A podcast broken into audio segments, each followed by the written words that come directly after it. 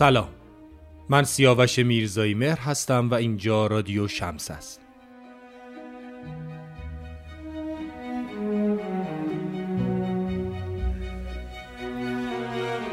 همونطور که احتمالا در جریان هستید ما در این اپیزودهای ویژه آثار، احوال و آراء یکی از متفکرین صده بیستم رو با همدیگه بررسی می‌کنیم.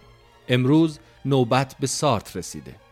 ژان پل سارتر فیلسوف اگزیستانسیالیست، رمان نویس، نمایشنامه نویس و منتقد فرانسوی و از برترین چهره های فلسفی و ادبی صده بیستم به شمار میره که کتاب های فلسفی و ادبی او تأثیری ژرف بر روشنفکران دهه های بعد از خودش گذاشته.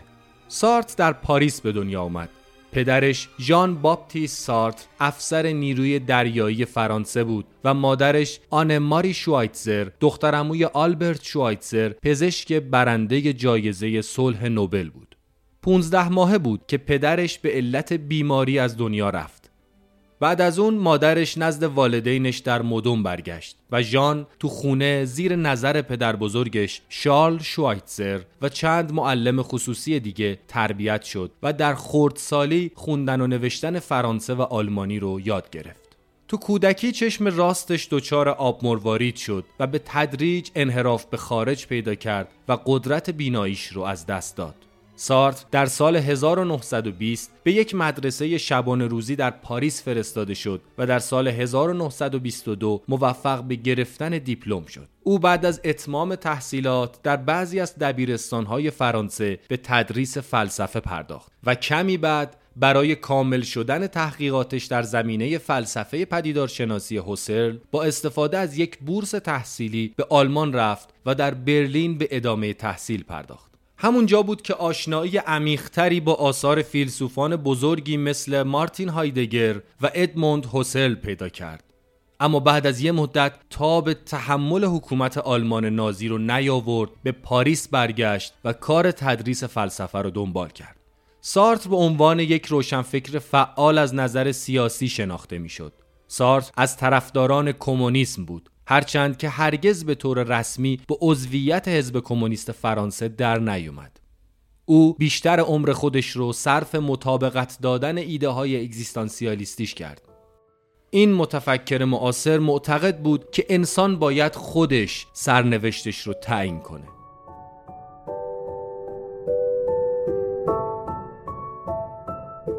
لازم به ذکره که زحمت پژوهش و همچنین روایت این قسمت رو خانم مرجان رستمینیا پژوهشگر فلسفه بر عهده داشتن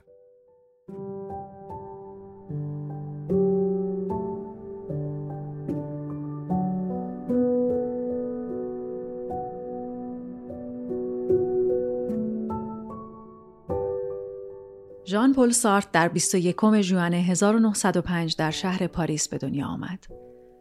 او رمان نویس، نمایش نام نویس، منتقد فرانسوی و یکی از تاثیرگذارترین فیلسوفان اگزیستانسیالیسم و جریان روشنفکری قرن بیستم به شمار می رفت. سارت در پانزده ماهگی پدرش را که افسر نیروی دریایی فرانسه بود در اثر بیماری از دست داد. او مرگ زود هنگام پدرش را واقعی مثبت در زندگیش می‌دانست و می‌گفت اگر پدرم زنده می بود بر من مسلط می‌شد و مرا تحت فشار قرار می‌داد. پس از آن سارت به همراه مادرش نزد پدر بزرگش در مدون بازگشتند. پدر بزرگ سارت در مدرسه به آموزش زبان آلمانی اشتغال داشت. ژان نیز در خانه زیر نظر او و چند معلم خصوصی دیگر تربیت شد و در خردسالی خواندن و نوشتن فرانسه و آلمانی را فرا گرفت. او در کودکی چشم راستش دچار آب مروارید شد و به تدریج قدرت بیناییش را از دست داد. تا ده سالگی بیشتر اوقات را در خانه سپری می کرد و ارتباط بسیار کمی با مردم داشت. کودکی تیزهوش اما گوشگیر بود و سالهای کودکی را بیش از هر جامیان انبوه کتابها به خواندن آثار مهم ادبی و تاریخی گذراند.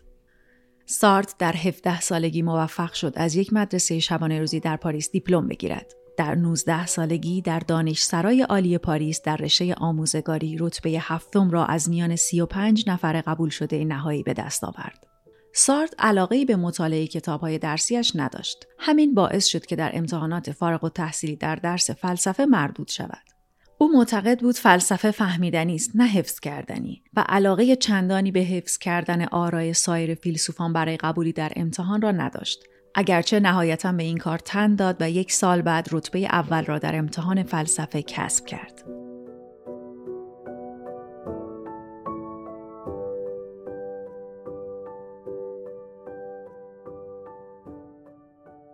سارت در دانشگاه با دانشجویان نخبه‌ای چون ریمون آرون و موریس مرلوپونتی آشنا شد. اما مهمترین هم دانشگاهی او سیموندو بوار بود. نخستین دیدار سارت و دوبوار در یکی از کافه های دانشجویی ناحیه لاتین پاریس بود. سارت با دوستانش در این کافه ها به بحث های فلسفی و مباحثات روشن فکرانه می نشستند.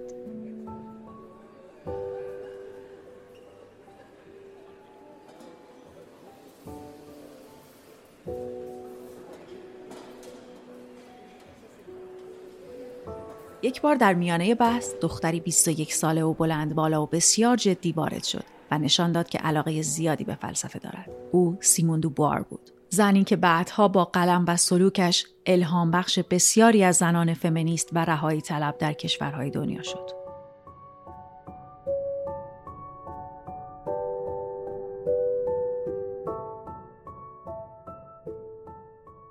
طول زندگی این دو نفر رغم اهمیت و درخشش دوبوار او همواره تا حدی زیر سایه سارت قرار داشت. وضعیتی که ناشی از بقای مرد سالاری در اروپای آن دوران بود.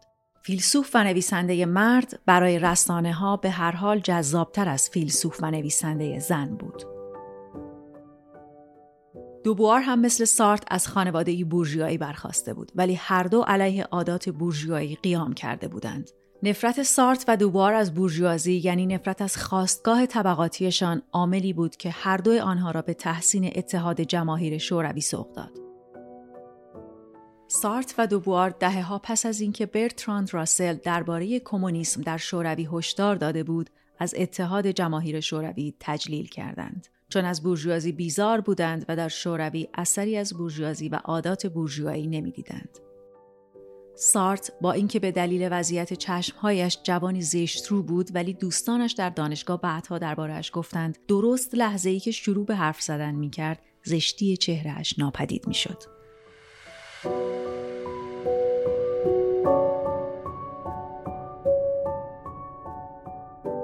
سارت از همان سالهای جوانی در فعالیت‌های اجتماعی و سیاسی شرکت داشت. از اوایل دهه سی میلادی رمان‌ها، نمایشنامه و مقاله های او برایش شهرتی فراوان به همراه آورد. سارت معتقد بود فلسفه نتوانسته به زندگی واقعی نزدیک شود.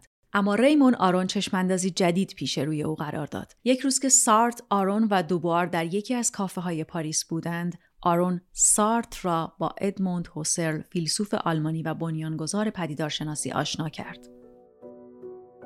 ادموند هوسر در پایان قرن 19 هم پدیدارشناسی را همچون نوعی روانشناسی توصیفی به کار برده بود که به مدد آن می‌توان به طور روشمند آگاهی، صورتهای آن و متعلقات آن را توصیف و در نتیجه معنی و ذات آنها را باز شناخت. او کار اصلی و مطلق فلسفه را در تجربه ناب، اصیل و رها از هر نوع پیشنهاد می شناسد. به طوری که عنوان می کند به سوی خود چیزها به سوی چیزها چنان که درخور آنهاست رها از هر تعین و هر نکته افزوده ای. این اساس پدیدارشناسی حسرل است هر آنچه خود را به طور اساسی به ما در شهود یعنی حضور بیمیانجی خیش آشکار می کند.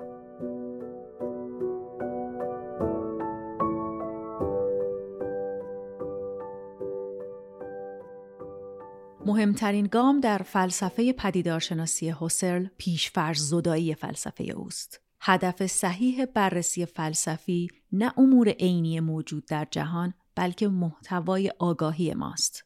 آگاهی همواره آگاهی از چیزی است. همین چیز پدیدار شده در آگاهی ما برای ما واقعی است. هر آگاهی نیتی است به سوی چیزی یعنی هر سوژه فقط به دلیل روی کردش به ابژه وجود دارد و این امر هسته بنیادین دیدگاه حسرل است.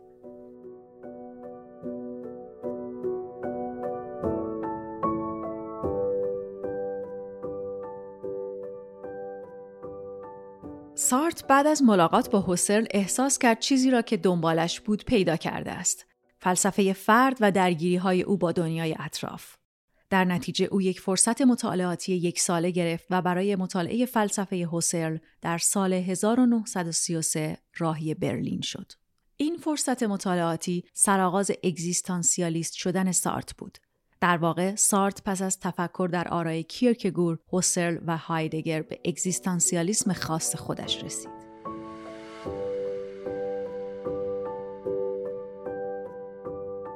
فلسفه او فلسفه آزادی، شدن و مسئولیت انسان است. سارت از کیرکگور که فیلسوفی مسیحی و دانمارکی بود نیز تأثیر پذیرفت. کیرکگور به عنوان پدر اگزیستانسیالیسم شناخته می شود. او به مسئله وجود، انتخاب و تعهد فرد اهمیت داد و فرد باشنده و هستیدار را مطرح کرد. به عقیده او فرد ویژگی به عنوان اگزیستنس دارد. می تواند از خود برون شود و خود را مورد پرسش قرار دهد. من که هستم؟ از کجا آمده ام؟ کجا هستم؟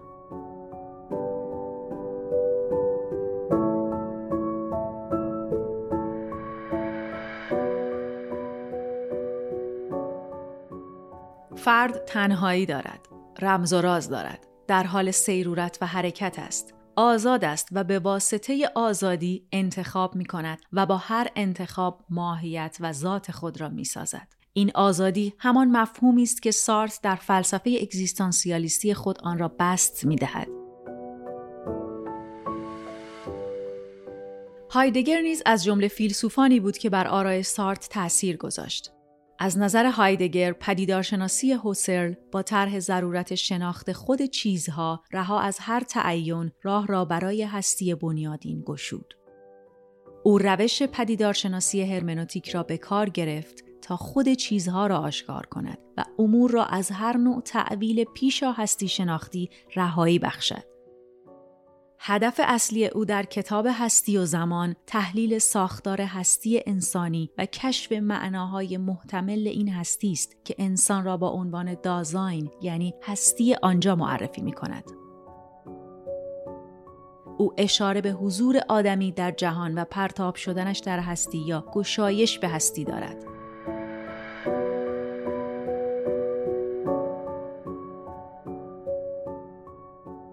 پس از مطالعات فراوان در نهایت سارت به پاریس بازگشت و در دانشگاه مشغول تدریس شد و سریعا بین دانشجویانش محبوب گشت. حضور اجتماعی سارت به عنوان روشن فکر متعهد از سالهای میانی دهه چهل میلادی شروع و تا زمان مرگش ادامه یافت. از ویژگی های بزرگ سارت تأثیر اندیشه های فلسفی او در زندگی اجتماعی دوران حیاتش بود.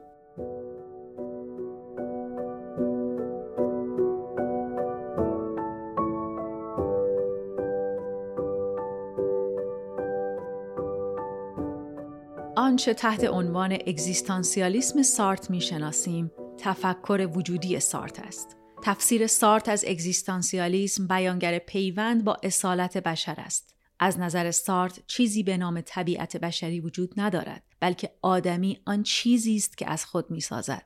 او معتقد از این اصل به بنیانی ترین ایده اگزیستانسیالیسم راه می‌برد. همان ایده که می‌گوید وجود بر ماهیت مقدم است. وی معتقد است انسان خودش ماهیت خود را می سازد. به این معنا که با مرور زمان و با تصمیم و کنش آزادانه خیش به وجود خود تعین می دهد. انسان یک فرایند شدن است. انسان به لحاظ وجودی آری از سرشت و طبیعت است و هیچ سرنوشت از پیش تعیین شده ای ندارد. این بدین معنی است که وقتی به دنیا می آید هیچ هویتی ندارد. تعین ندارد. ماهیت ندارد یعنی هویت او همزمان و در عین حال به طور مستقیم از طریق زندگی کردن انتخابها و تصمیم گیری هایش شکل می گیرد. و این بدین معنی است که انسان برخلاف اشیا ماهیت پیشاپیش تعیین شده ای ندارد. سارت معتقد است ما راه انتخاب داریم، مختار هستیم، خودمان انتخاب می کنیم که چگونه باشیم. ما کاملا در قبال وجودمان مسئولیم. سارت برای این ساختن نقشی هنرمندانه قائل است.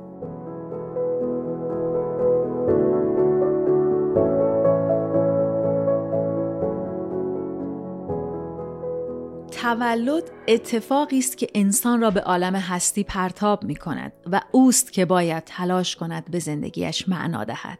اصل اختیار و مسئولیت فردی در برابر کنشهای اجتماعی و سیاسی و دفاع از آزادی فرد از بنیادی ترین جنبه های تفکر سارت به شمار می رود. او نمی‌گوید که من اختیار را به جبر ترجیح می دهم. او می‌پرسد چگونه ممکن است که مختار نباشیم؟ حتی شخصیت های مذهبی که بر این باورند که اخلاقیات مطلقند و از سوی خدا میآیند از سوی دیگر خودشان هستند که انتخاب می کنند که چنین عقیده ای داشته باشند. مسئولیت ما یک موهبت و در عین حال یک مصیبت است. انسان از آزادی و قدرت انتخاب برخوردار است. اما چیزی در این آزادی و توانایی وجود دارد که آدمی را به احساس مسئولیت وادار می کند. چیزی چون دلهوره. به گفته وی دلهوره زمانی به آدمی روی می آورد که بداند انتخابهایش ملتزم به حقوق دیگران و قانون بشریت است. در این معنا نه تنها موجودیت خود را از طریق راه و روش زندگی تعیین و انتخاب می کند بلکه اضافه بر آن قانون گذاری است که با انتخابی که به انجام رسانده جامعه بشری را نیز انتخاب می کند. چنین فردی نمی تواند از احساس مسئولیت تمام و عمیق فرار کند.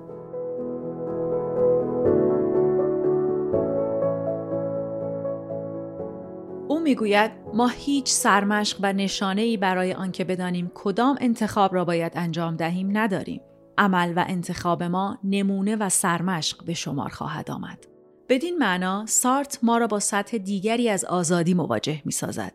وی بر اساس همان دلهوره وجودی و رابطه اش با آزادی می گوید اگر به راستی بپذیریم که وجود مقدم بر ماهیت است دیگر هیچگاه نمی‌توان با توسل به طبیعت انسانی خداداد و متحجر مسائل را توجیه کرد. به عبارت دیگر جبری وجود ندارد. بشر محکوم به آزادی است. زیرا خود را نیافریده و در عین حال آزاد است و همین که پا به جهان گذاشت مسئول همه کارهایی است که انجام می دهد.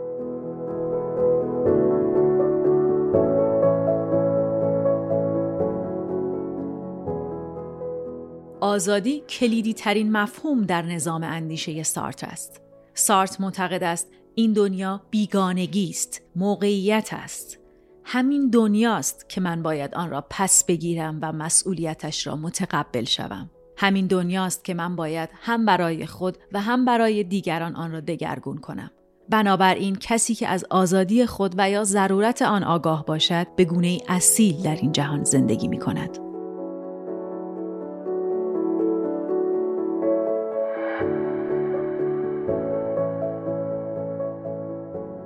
معتقد است که نه خداوند و نه علم نمی توانند ماهیتی برای انسان قائل شوند و نمی توان گفت که خداوند یا طبیعت انسان را چنین و چنان ساخته است. اگر خصوصیتی هست همین آزاد بودن در ساختن ماهیت و سرنوشت خیش است.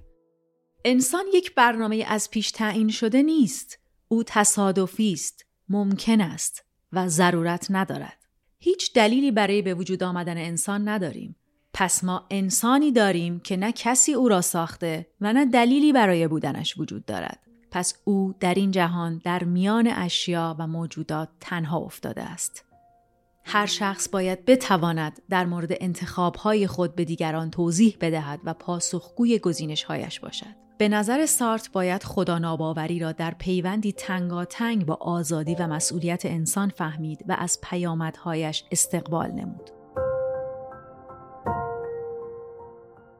اگر انسان بر اساس برنامه و مشیت الهی آفریده شده باشد آزادی مطلق یا کامل آدمی از دست رفته است.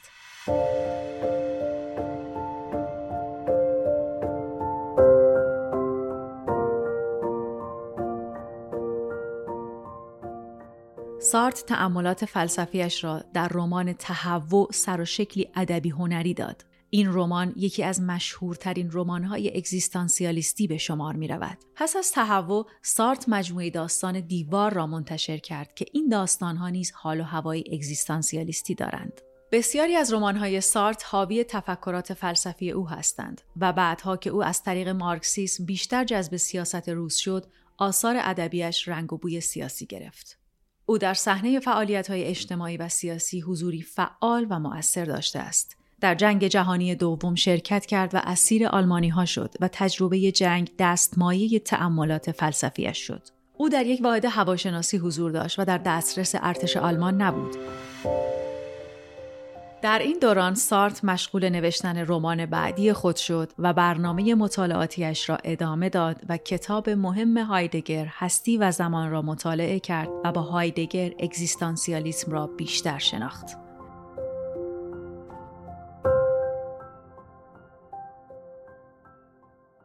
او در سال 1941 با یک مدرک پزشکی تقلبی از اردوگاه اسرا خارج شد و به پاریس برگشت. در پاریس توانست دوباره استاد دانشگاه شود و شروع به نوشتن شاهکار فلسفی خود هستی و نیستی نمود. کار مهم و جوهر اصلی فلسفه سارت در کتاب هستی و نیستی تشریح شده که نخستین بار در سال 1943 انتشار یافت. این کتاب سارت را در فرانسه و اروپا مشهور کرد اما درک کتاب برای عامه مردم آسان نبود. بنابراین سارت کتاب کوتاهی به زبان ساده درباره اگزیستانسیالیسم با عنوان اگزیستانسیالیسم و اصالت بشر نوشت. نمایشنامه مگس ها که در سال 1943 منتشر شد، سارت را به عنوان یکی از چهره های شاخص این رشته معرفی کرد. از عواست دهه چهل میلادی اگزیستانسیالیسم سارت از فرانسه به سراسر دنیا رسید.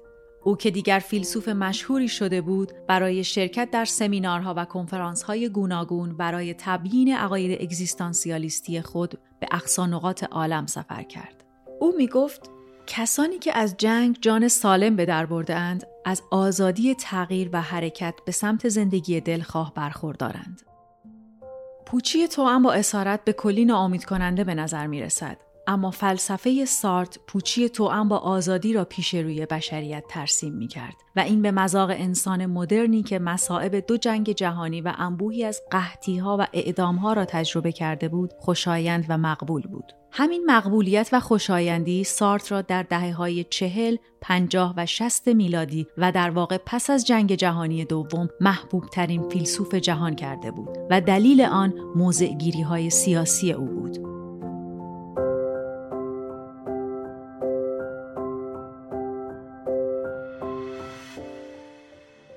سارت در زمانه ای میزیست که تب انقلاب و مارکسیسم جهان را فرا گرفته بود و چگوارا و دانشجویان انقلابی احترام زیادی در اروپا و دیگر نقاط جهان داشتند. موضعگیری ها، مقالات و سخنرانی های انقلابی سارت که همگی در نفی بورژیازی و فرهنگ بورژیایی بودند، شهرت چشمگیری در سراسر جهان نصیب او کرده بود. سارت به مارکسیسم گروید ولی چون همچنان یک فردگرا بود عضو هیچ حزبی نشد او با برداشتی اگزیستانسیالیستی از مارکسیسم انسانها را به مبارزه فعال و خلق جهان و جامعه نو دعوت می کرد و از منفعل بودن انسان بیزار بود و همیشه مبارز بود. حتی در جای خشونت را علیه ستمگری و بیعدالتی روا می دانست. او به شخصیتی تبدیل شد که بسیاری از او به عنوان وجدان بیدار روشنفکری یاد کردند. فیلسوف و نویسنده فرانسوی با شهرت و اعتباری که هر روز افزایش میافت هر جا لازم می‌دید صدای خود را علیه نقض آزادی و حقوق انسانها بلند می کرد و با نام، قلم و حضور خود به پشتیبانی از جنبش های اعتراضی برمیخواست. در این تلاش ها نابسامانی های درونی جامعه فرانسه به همان اندازه مورد توجه او بود که وضعیت مستعمره های این کشور. بعدها نقض ابتدایی ترین حقوق انسانها در کشورهای بلوک شرق و در بسیاری کشورهای دیگر نیز از دقدقه های مهم سارت شد. او از انقلاب الجزایر دفاع کرد و با این انتخاب در واقع الجزایر را به فرانسه ترجیح داد و ثابت کرد که عدالت را به ناسیونالیسم ارجح می داند. سارت تا آخر عمر در های اجتماعی سیاسی بسیار فعال بود و از جنبش هایی که سمت و سوی آنها را آزادی خواهانه می‌دید با تمام امکاناتش حمایت می کرد.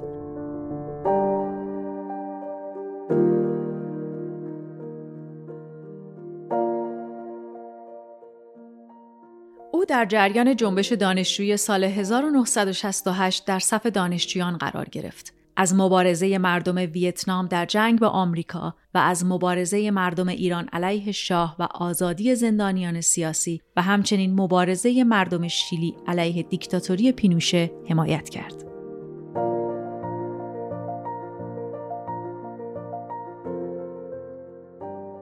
در سالهای پس از جنگ جهانی دوم نوشته های سارت در مرکز توجه روشنفکران و جوانان قرار گرفت. نمایشنامه های او بر صحنه تماشاخانه های فرانسه و دیگر شهرهای مهم اروپا اجرا می شد و کتابهایش مورد استقبال بودند. او در همین دوران پایگزار و منتشر کننده نشریه اصر مدرن بود که آثار مهمترین روشنفکران فرانسوی در آن به چاپ می رسید. در سال 1964 کتاب کلمات که تشریح ادیبانه دوران کودکی سارت است منتشر شد. این اثر در همان سال جایزه ادبی نوبل گرفت اما او این جایزه را نپذیرفت. در میان کارهای مهم سارت انبوهی نقد ادبی قرار دارد که در آن به تحلیل آثار شاعران و نویسندگان بزرگ فرانسه مانند بودلر، مالارمه، فلوبر و ژان ژنه پرداخته است. تلاش های او برای تدوین تئوری ادبی نیز در کتاب ادبیات چیست گردآوری شده که در آن به نقش و تعهد نویسنده در اجتماع توجه ویژه‌ای شده است.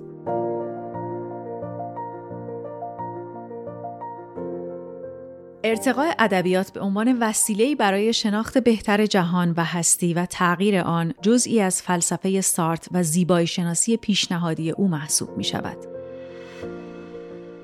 صادق هدایت با ترجمه مجموعه داستان دیوار ژان پل سارت را به ایرانیان معرفی کرد. دوزخ، دستهای آلوده، مرده های بیکفن و دفن، گوشنشینان آلتونا و شیطان و خدا از جمله نمایشنامه های مشهور او هستند و جنگ شکر در کوبا تنها سفرنامه اوست.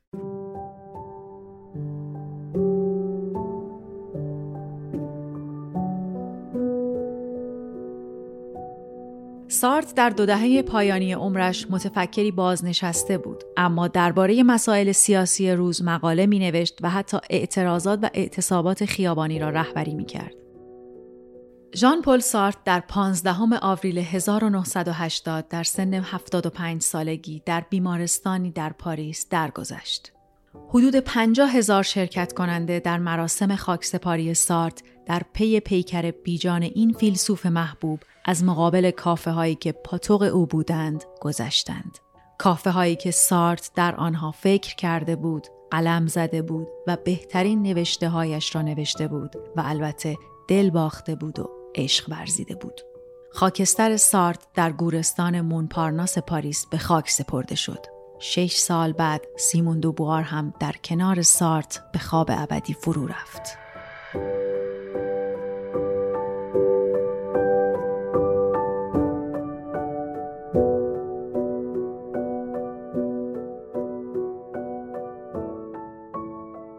ممنون از اینکه با ما همراهید. رادیو شمسه